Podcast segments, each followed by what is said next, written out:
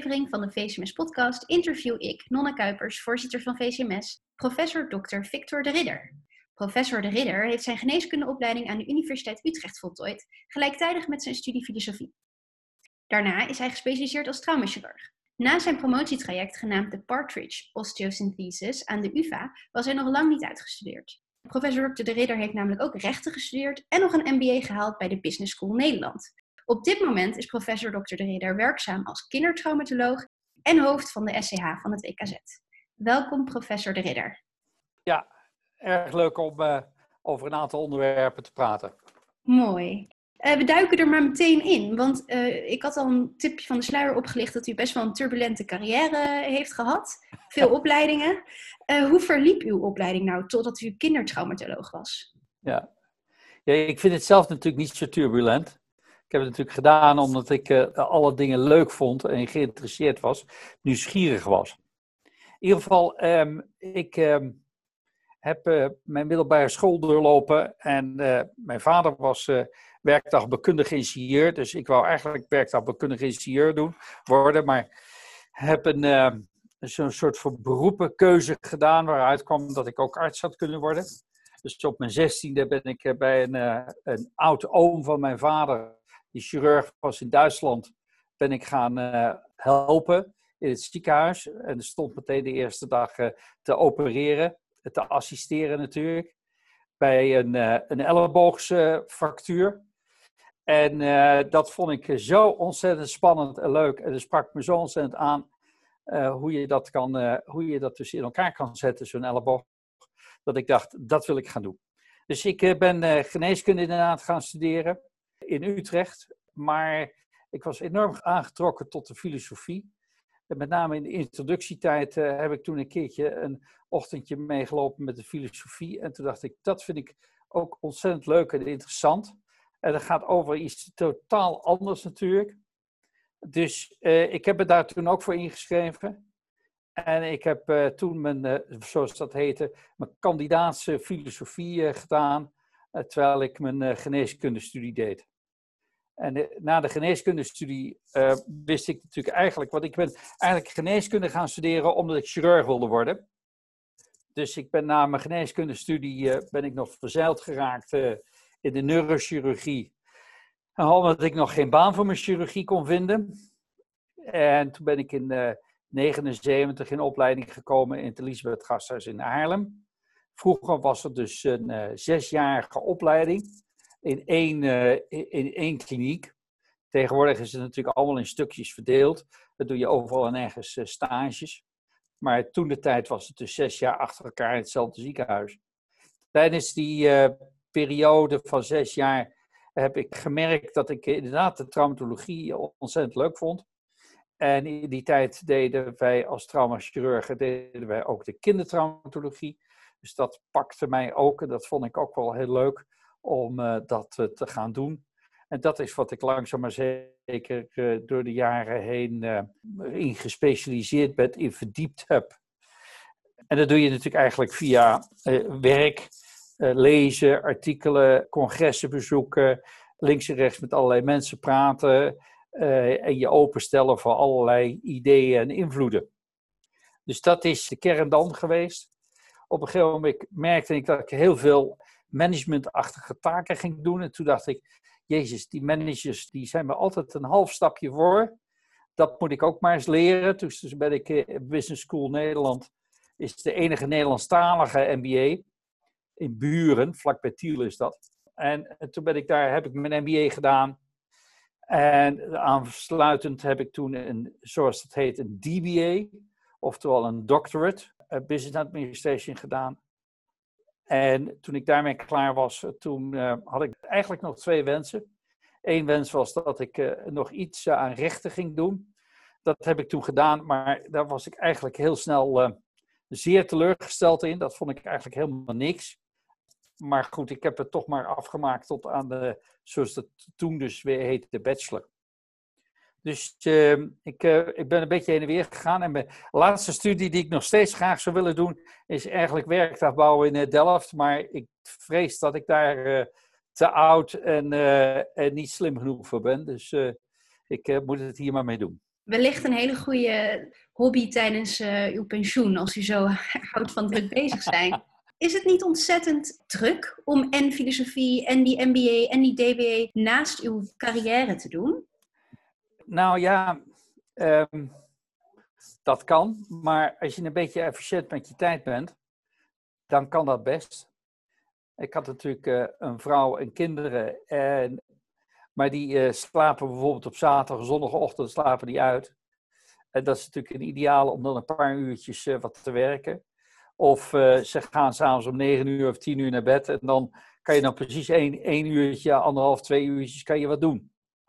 Dus ja, het, het, kost tijd. Het is, het is vooral uh, efficiënt omgaan met je tijd en het goed organiseren. Erg efficiënt hoor ik inderdaad. En kindertraumatologie, dat was voor mij, dat is redelijk super specialistisch. Dus wat houdt dat vakgebied nou precies in en wat voor patiënten ziet u dagelijks? Kindertraumatologie is eigenlijk een, uh, een, het verlengde van traumatologie. Er zijn uh, heel veel klinieken in Nederland die naast traumatologie ook uh, kinderen behandelen. Kindertraumatologie is ook weer de combinatie van uh, traumatologie en kinderchirurgie of chirurgie bij kinderen. In ieder geval je, verdiepen hoe dat met kinderen is. En, um, en het lastige daarvan is dat je altijd berekening mee moet houden hoe, um, hoe de groei van een kind is. Hoe gaat dat kind zich ontwikkelen? Hoe oud is hij nu? En wat voor wat voor groeiprognose uh, heeft hij? En wat gaat hij dus corrigeren? En wat gaat hij niet corrigeren? Wat gaat hij nog groeien? Hoeveel is de restgroei? Dat soort dingen moet je allemaal dus rekening mee houden. Ja, en dat doe je dus door flink wat cursussen te doen en flink in de boeken te duiken. En te proberen op die manier uh, veel wetenschap erover te verzamelen. En het is wel heel leuk. Het is, het is echt een apart hoekje van de traumatologie. Er zijn ook nogal wat uh, traumatologen die zich niet verdiepen in de kindertraumatologie. En orthopeden die zich ook niet verdiepen in de kindertraumatologie. Ja, vandaar dat het uh, iets uh, typisch is wat wij hier in het Wilhelmina Kinderziekenhuis als kinderziekenhuis, als kindergespecialiseerd ziekenhuis ook willen doen. En eigenlijk al heel lang doen. Maar nu echt een, een ploeg hebben gemaakt van twee orthopeden en twee chirurgen om uh, dagelijks ons te verdiepen in de kinderongevallen die dus binnenkomen. En ziet u alle leeftijden van patiënten? Want ik kan me echt heel erg voorstellen dat een operatie op een baby natuurlijk weer heel anders is dan een operatie op een kind van 16. We zien ze vanaf 0 tot zeg maar 16, 17, 18 jaar. 17 jaar is de officiële leeftijd, de grens tussen kindergeneeskunde en volwassen geneeskunde. Oh, ja. Dus in die leeftijdsgroep zien wij uh, alle kinderen die iets hebben. En natuurlijk is het heel anders om op een kind van één jaar oud te opereren dan op een, uh, een jongen van 15, 16 jaar die uh, eigenlijk volwassen is. Dus er zijn, niet, er zijn geen kindertraumatologen die alleen maar, laat zeggen, baby tot en met kleuterleeftijd doen en dan... Nee, nee, nee. Nee, en de problematiek is voortdurend hetzelfde. De problematiek is van, eh, wat is er gebroken? Wat moet je eraan doen? Hoeveel groei is er nog? En hoeveel correctiemogelijkheden zijn er nog? Dus het grote verschil met, met het opereren op volwassenen is dat u bij de kinderen de hele tijd nadenkt over hoe gaan ze groeien en hoe ontwikkelen ze hierna. Ja, bij volwassenen is het natuurlijk zo, de situatie is de situatie, daarmee moet je dealen. Uh, en dat maakt het heel veel simpeler. Bij, uh, bij kinderen moet je dus voortdurend denken van, Oh, deze is uh, twee jaar. Die gaat nog een groeispurt doen als hij drie, vier is. Gaat nog een groeispurt doen als hij zes, acht is. Gaat nog een groeispurt doen als hij... Oh, meisje. Uh, die gaat dan uh, 13, 14 jaar, gaat ze een groeispurt doen. Oh, een jongen. Ja, die gaat pas als hij 14, 15 is, gaat hij een groeispurt doen. Dus dat zijn allemaal dingen. Waar zit de breuk? Zit de breuk dicht bij de kern van de groei in de arm of in het been? Of zit hij heel ver weg daar vandaan? Als hij dichtbij zit, is de correctiemogelijkheid heel groot. Zit hij heel ver weg van de groeikern, dan is de correctiemogelijkheid minder, enzovoort, enzovoort. enzovoort. Dus zo zit je voortdurend te spelen met al die soort van dingen. Oké. Ehm, u heeft naast uw medische carrière dus ook filosofie gestudeerd en een MBA en een DBA gehaald.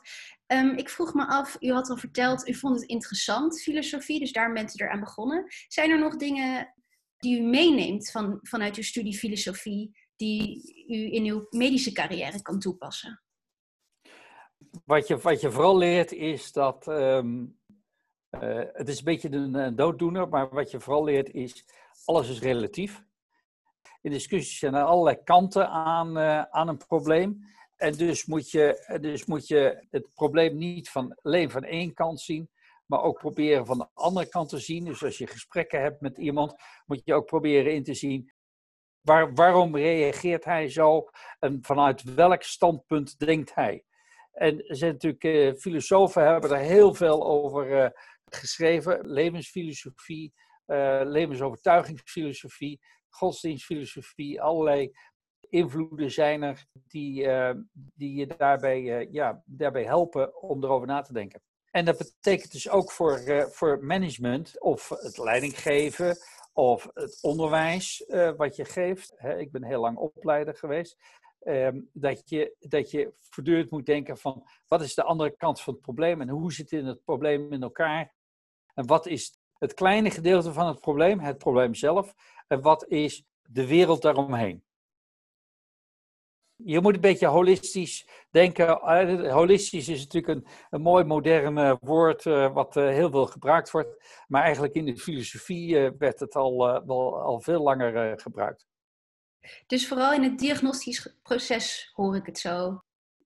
Ja, maar ook, maar ook in natuurlijk het, eh, het doen en denken van mensen, organisaties, ja. gezinnen. Dat levert je op. En als ik het zo hoor, want op dit moment de geneeskundeopleiding bijvoorbeeld in Utrecht zit vol met communicatielessen, maar dat was denk ik in uw tijd nog niet zo. heeft u gemerkt dat u daar ook door filosofie beter in onderwezen was? Ja, ja ja, je bent, uh, je bent, uh, wat, bent wat minder medisch gericht en wat meer op de wereld eromheen gericht. En dat, dat, dat maakt dat je, denk ik, gewoon een andere kijk hebt op geneeskunde, maar ook een andere kijk hebt op, op de wereld waarin wij leven en het de plek van het ziekenhuis, de plek van gezondheidszorg. Dus je, je hebt een iets, iets bredere blik, heb je een holistische blik. U vertelde net um, dat u uh, meer wilde en, en naar de business school bent gegaan. Wat was nou de reden? Is er een specifieke gebeurtenis geweest? Of waarom koos u op dat moment, ik ga nog een studie doen, ik ga mijn MBA halen? Nou, dat is dat uh, ik door de jaren heen steeds meer en meer uh, managementtaken kreeg. Ik werd manager van de afdeling, ik werd voorzitter van de afdeling. Ik werd opleider. Uh, ik deed allerlei taken in het eh, ziekenhuis. En dan kom je natuurlijk in contact met, met managers van het ziekenhuis. En wat medici ehm, heel erg hebben, is dat ze rennen de hele dag zich helemaal rot. En dan om kwart over vier, half vijf. Oh ja, ik moet naar een vergadering. wat heb ik daar? Oh, heb ik dat? Nee, dat heb ik niet gelezen. Oh, um, wat gaat daar nu plaatsvinden? Hoe zit dat in elkaar? Waar gaan we het over hebben? En in die, in die MBA en MBA-achtige studies krijg je natuurlijk uh, communicatie, je krijgt strategie, je krijgt uh, finance, je krijgt uh, ICT, je krijgt um, allerlei stromingen in de management. Krijg je dus customer, allerlei commerciële en niet-commerciële hoeken, krijg je dus te zien van, de, van het management. En daar word je in getraind. En ik, ik moest natuurlijk eigenlijk opboksen tegen mensen die dit uh, acht uur per dag doen. En ik deed dat dan een half uurtje per dag. En als ik niet oppaste, dan zei ik op het verkeerde moment het verkeerde woord. En dan merkte ik pas drie maanden later wat ik dan gezegd had. En dan was ik gewoon met een kluitje in het riet gestuurd. En ik dacht, dat moet me niet meer overkomen. Dus you can't fight them, join them, zeggen ze dan in het Engels. Dus dit was een truc om, om to join them en te leren hoe zij doen en denken. En dan kan je dus beter hun taal spreken. Oh ja, want is het dan normaal gesproken zo dat de mensen die in managementfuncties zitten in het ziekenhuis niet een arts zijn als, als basis? Uh, heel veel hebben een gezondheidswetenschapachtige opleiding gedaan, dan wel economie of rechten. Maar er zijn natuurlijk ook heel veel verpleegkundigen die langzaam maar zeker door de managementlagen heen, met allerlei cursussen en scholingen, langzaam maar zeker gekneed worden tot, tot echte managers. En um, die doen gewoon de hele dag niks anders. Die zijn daar net zo goed in als, als dat ik goed ben om uh, dokter te zijn. Maar apropos, ik moet dan toch nog ergens iets doen met hun, iets voor elkaar krijgen, besprekingen hebben, dingen organiseren. Je bent natuurlijk als arts, ben je zo dicht bij het proces dat je op een gegeven moment weet wat is goed en wat is niet goed. En dat probeer je dan uh, over te brengen. Juist. En de, de, titel van uw tweede proefschrift luidde dan ook Succes- en faalfactoren voor de implementatie van nieuw beleid bij medisch professionals. En u zegt u heeft superveel geleerd. Uh, wat heeft u kunnen veranderen? Of waarin uitte dat zich vooral dat u uh, meer kennis had nu van het management? Nou wat mij intrigeerde was waarom lukken projecten nou wel of waarom lukken nou projecten niet? En is dat nou bij managers of is dat bij medici? En medici die denken natuurlijk altijd dat ze het beste weten en denken dat ze het beter weten en denken dat ze er ook iets van af weten. Uh, dus je moet proberen te verzinnen hoe je dan uh, veranderingen kan doorvoeren in een ziekenhuis of een groep, zonder dat het van hunzelf uitkomt uh, jezelf, met jezelf merken dat als jij bedenkt dat je iets wil veranderen, dan ben je daar vuur en vlam en ga je, ga je de strijd aan. Maar op een of andere manier moet je uh, het, het, zogenaamde draagvlak vinden om uh, iets voor elkaar te krijgen. En hoe krijg je dat nou voor elkaar en wat triggert, wat brengt specialisten, überhaupt hoger gescholden, in beweging? wat mij betreft was dat een, eh, een heel interessant onderwerp om over na te denken en dat eens uit te zoeken. Dus daar is toen mijn tweede proefschrift over gegaan. En, en kunt u wat van die factoren noemen? Hoe, hoe zorg je nou dat al die mensen in beweging komen voor uw visie of doel? Ja, je moet bedenken, wat zou mensen nou, hè, wat, zou, wat zou jou als hoger opgeleide, wat zou jou nou in beweging krijgen om iets te veranderen? Bijvoorbeeld iets waar je echt absoluut geen zin in hebt. Waarom zou je dat dan wel veranderen? Uh, bijvoorbeeld medici zijn heel erg van uh, laat het getal maar zien. Hè? Oh, dat gaat 100.000 euro opleveren. Kost het eerste jaar kost het 20.000 euro. Maar daarna levert het voor de komende vier jaar levert het 100.000 euro op. Nou, dan snap je al, dat ben je al heel snel verkocht. Maar dat is natuurlijk heel makkelijke. En die succes- en faalfactoren zijn er dus een hele rij. Zijn er iets van 20 of 30. En je kan dus elke keer, kan je dat rijtje, kan je als het ware nalopen en denken van, wat zou nou in dit geval uh, de mensen om me heen in beweging krijgen? Wat zou nou helpen? En soms moet je er een paar uh, uitproberen. En soms is het een groep van tien mensen is er bij de, bij de ene helft werkt het ene en bij de andere helft werkt het andere. Dus je moet daar een beetje mee spelen. Uh, dat heb ik geprobeerd uit te zoeken. En geprobeerd ook uit te zoeken wat nou het meest effectief was. Nou, het meest effectief is natuurlijk geld, of salaris, of uh, positie. Maar soms is het ook uh, gemak, snelheid. Ehm, de koffie is beter, het werk is leuker, het is simpeler het is voor de patiënt beter. Uh, dat soort, de, aan dat soort factoren moet je denken. Iemand motiveren met koffie vind ik wel een goeie. Daar komen veel artsen volgens mij voor in beweging. Ja, uh, ja als het goede koffie is. Als het goede koffie is. Ziekenhuiskoffie is meestal niet goed. Nee, klopt. Daarom hebben de meeste specialisten volgens mij ook een eigen espresso-apparaat op de kamer staan. Ja, dan wel, dan, dan wel dat ze thee drinken.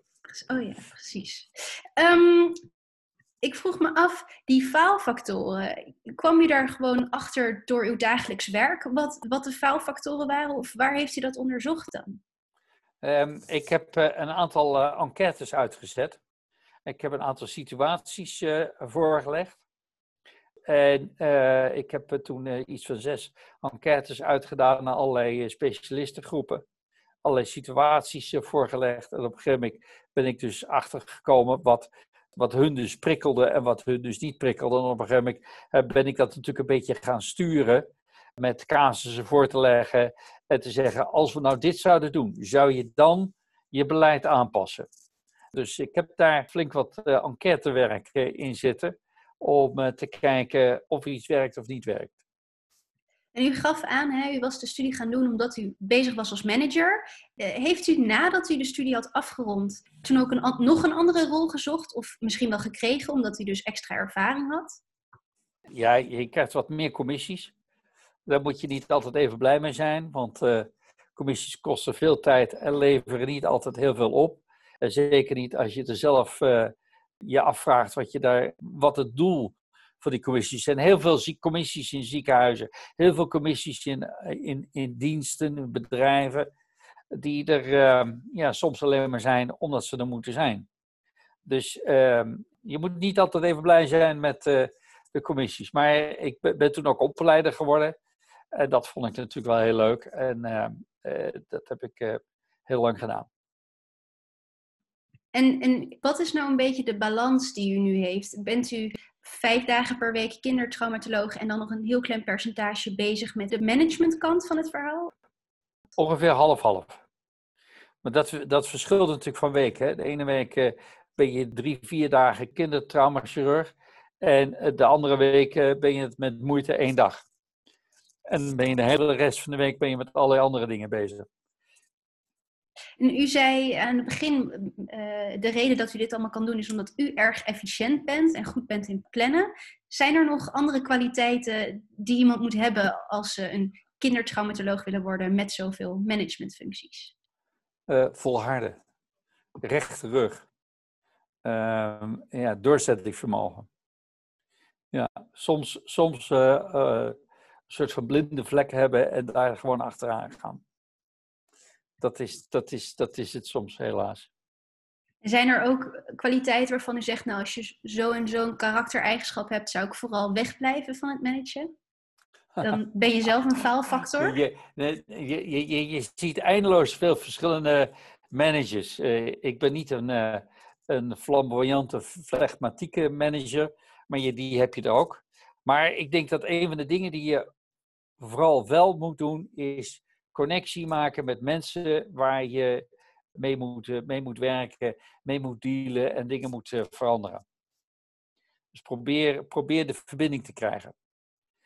Het vervelende is natuurlijk dat een heleboel mensen hebben eigen ideeën daarover, dan wel dat ze eh, er gewoon geen zin in hebben. Ja, dus dan niet de managementfunctie aannemen zomaar als. Nee. Nee. Nee, dan, dan, dan, dan, dan, ja, dan hebben ze eigen ideeën erover en dan willen ze gewoon niet.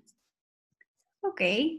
Ehm, u noemde, u bent uh, opleider geweest, dus u, u, heeft veel met onderwijs te maken gehad en misschien dan uh, meer met AIOS'en, maar u zal ook vast wel veel geneeskundestudenten langs hebben gezien. Veel van onze luisteraars zijn geneeskundestudenten. Zijn er nog dingen die u aan hen wil meegeven uh, voor hun toekomstige carrière? Ja, ik denk dat je vooral als je student bent, denk ik dat je um, niet te snel een keuze moet maken wat je later zou willen doen. Dus als je het gevoel hebt dat je, zeg maar, ik zeg maar iets, je wil gynaecoloog worden of, uh, of je wil radioloog worden. En dan denk je, uh, oeps, nu laat ik uh, alles wat er omheen is, laat ik vallen.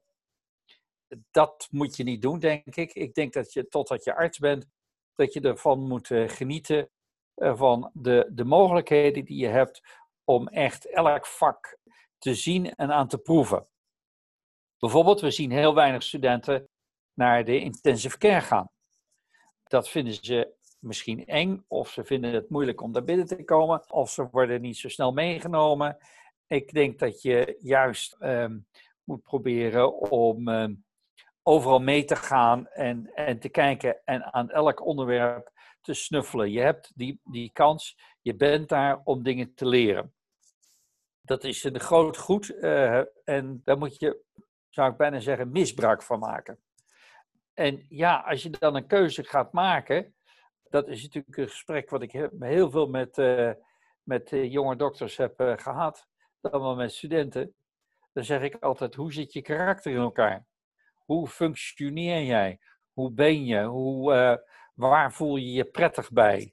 Hoe ga je een probleem oplossen? Hoe ga je nadenken over dingen? Ga bij jezelf te raden wat jouw kernwaarden zijn. Hoe zit je in elkaar? Ben je doortastend? En stap je er meteen op af? Pak je meteen een hamer en een spijker en sla je het in de muur? Of ben je iemand die er uh, een week omheen draait en er dan nog eens een keertje naar kijkt en, en dan een keuze maakt? Er is niks is mis, maar je moet wel iets kiezen wat, wat dicht bij jouw karakter, dicht bij je kernwaarden zit.